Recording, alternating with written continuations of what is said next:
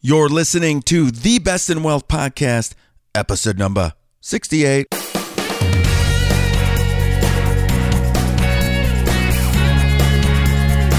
This is the Best in Wealth podcast, a show for successful family stewards who want real answers about wealth and investing so we can feel secure about our family's future.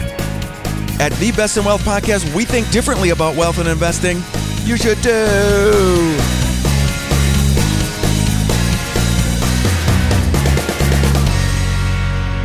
Hey, how are you doing this fine day? My name is Scott Wellens, and I am your host of the Best in Wealth podcast. This is a show dedicated to helping real people, guess what, that is you, build real wealth so together we can take family stewardship to the next level. I am a certified financial planner, an educator, and a wealth advisor. Today's episode, the best way to invest for retirement income.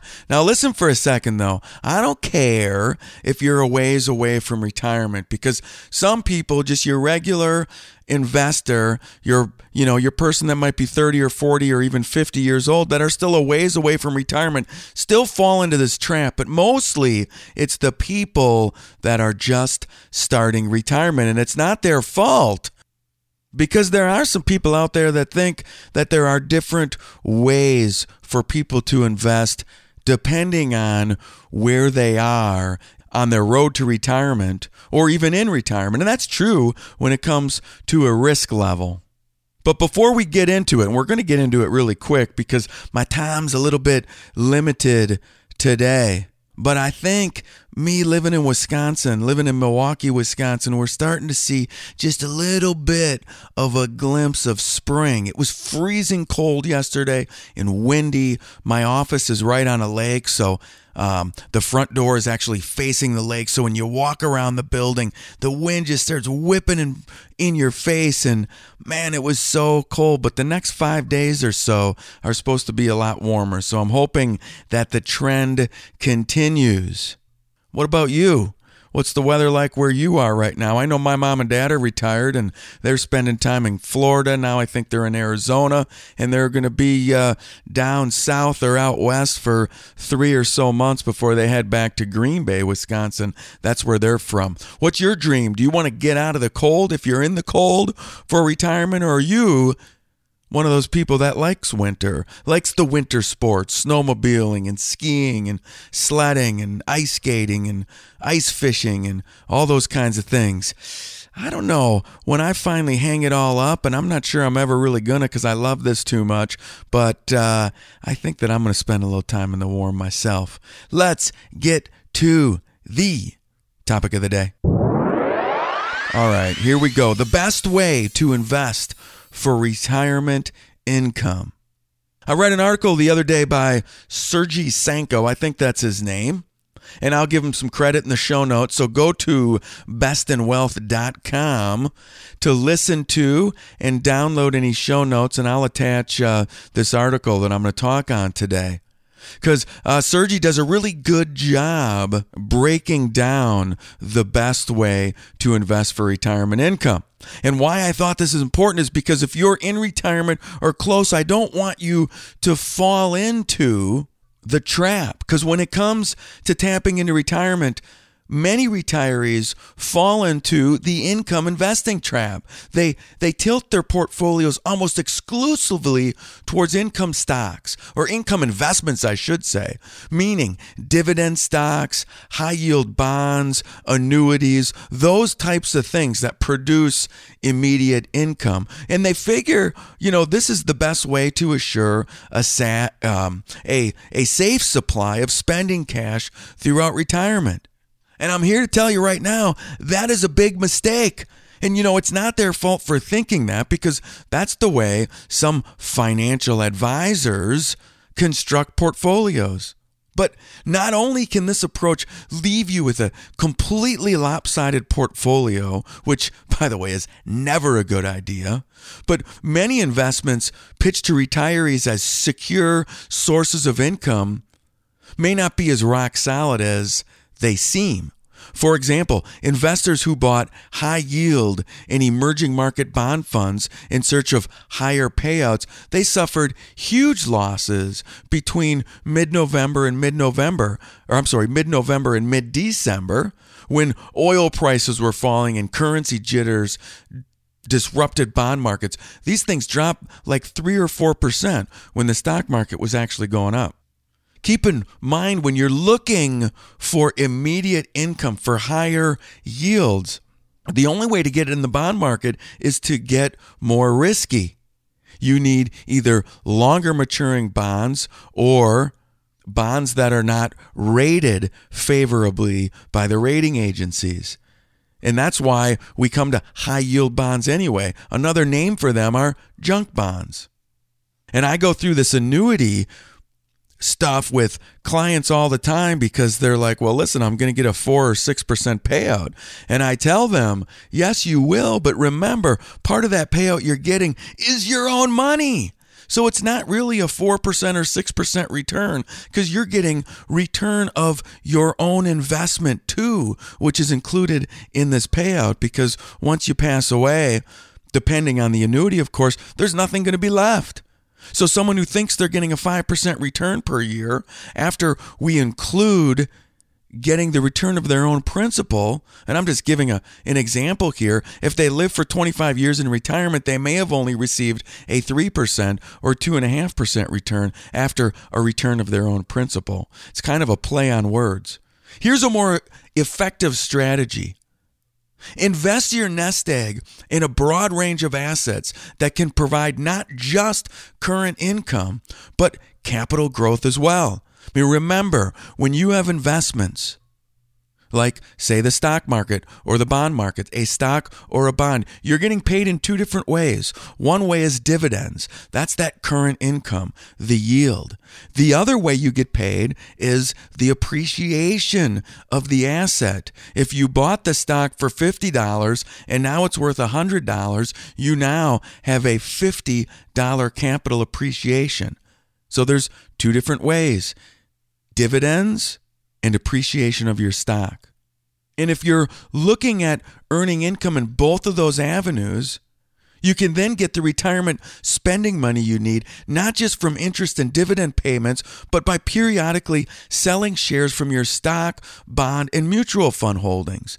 Now you're getting two different types of income streams. You can adopt this more effective and more balanced strategy, producing sustainable retirement income, taking three simple steps that Sergi outlines in his article. Number one, start with a reasonable mix of stocks and bonds. So what's reasonable?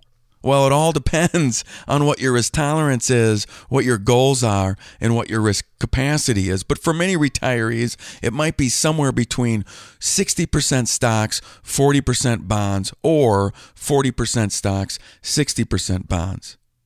The key for us is to arrive at a blend of assets that can deliver returns high enough to provide adequate income without subjecting you to losses so large that you'll spend down your nest egg too quickly. That's the goal of this whole thing. Let's make sure we take enough risk that we can achieve everything that you want to financially, but then that's it, because taking more risk is just going to cause you not to sleep at night.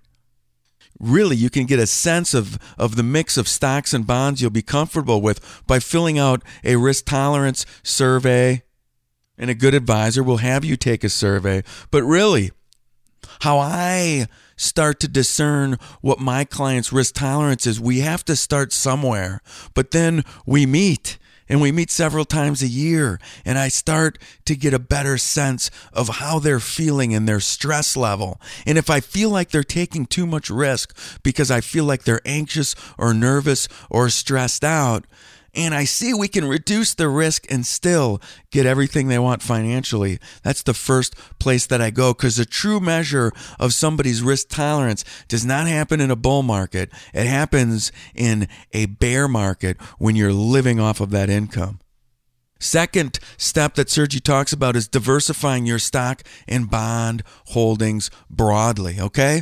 So the first thing we always want to figure out is, what is the risk level required to meet your dreams? And risk level And I talked about it in past podcasts. I don't want to get too complicated, but risk can be quantified. Risk is standard deviation. That's the volatility in your portfolio.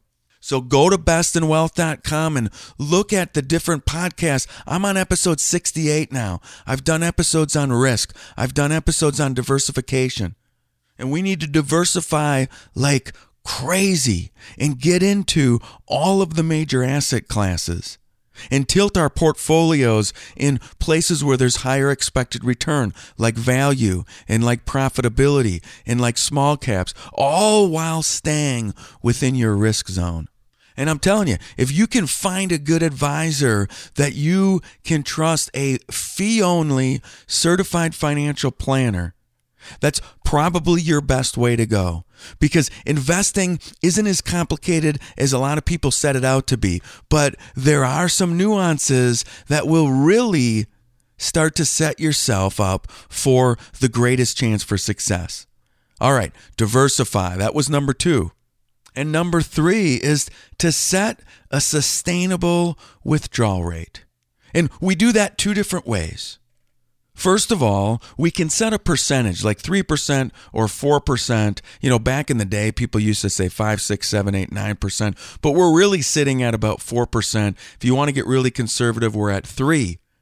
And then every year, let's adjust this for inflation. So all you're doing is you're taking your own money and you're saying, all right, I'm going to give myself, you know, depending on what you have, let's say you have $1 million, 4% of $1 million is $40,000. I'm going to take that year 1.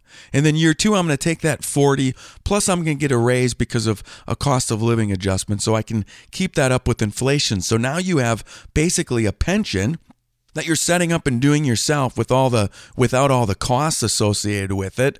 And unlike a lot of pensions, you're giving yourself a raise. That's one way to do it. Another way to do it, if you have plenty of money and you don't need, you know, let's say 4% plus cost of living adjustment, but you really want to have some fun with your money, another way to do it more conservatively, but you might get more money out of the portfolio, is each and every year, look at that balance at the end of the year and take 4% of it. So year 1, if it's $1 million, you're going to take $40,000 out. Year 2, if it's $1,200,000, because we had a 20% uptick in the market, well, now you're taking 4% of that $1.2 million. So you're getting a much nicer chunk of that money and not really sacrificing the portfolio. But here's the catch. You have to be willing to live off of less than 4%, because let's say, for example, the opposite happened. And on year 2, instead of your portfolio being worth $1 million, it's really worth $950,000. Now, 4% of 950 is less than that $40,000. So as long as you can withstand having a little bit less money, in the end, this is a more conservative approach, which will get you more money out of the portfolio quicker, most likely, and still have a huge nest egg to pass on to your heirs.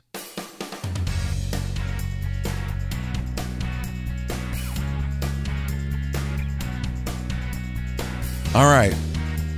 The lesson of this podcast is do not fall into the income investing trap when you're ready to start drawing cash from your portfolio, for your living expenses from your portfolio.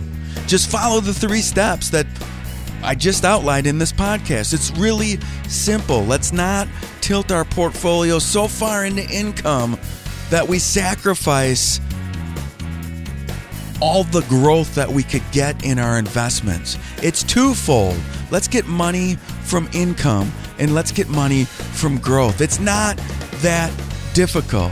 But there's so many people out there that are going to tell you to shift all your money into income, and most likely there's going to be some sort of motivation for that advisor for doing so, because there's no sense in taking extra risk. And whenever you are more concentrated in a certain type of investment, you are adding risk to your life. Do you want to add risk to your life? I don't want to add risk to my life. Hey, I know this was a pretty quick podcast, but I had just got a lot of things going on right now, but I wanted to make sure that I at least touch base with you guys and got out a quick lesson. And if you want more information, please go to bestinwealth.com. There's 68 episodes right now. Just scroll down, find some topics that fit you, and listen to those topics, because staying motivated now, if you're a young investor or if you're just getting ready for retirement or in retirement, is the best thing you can do. Because when you're motivated, you keep taking action on your financial life. And when you take action, you have a much higher chance of being successful. And that's what we want here. Hey, have a great, great, great week. And I'll see you on the flip side. Bye-bye, everyone.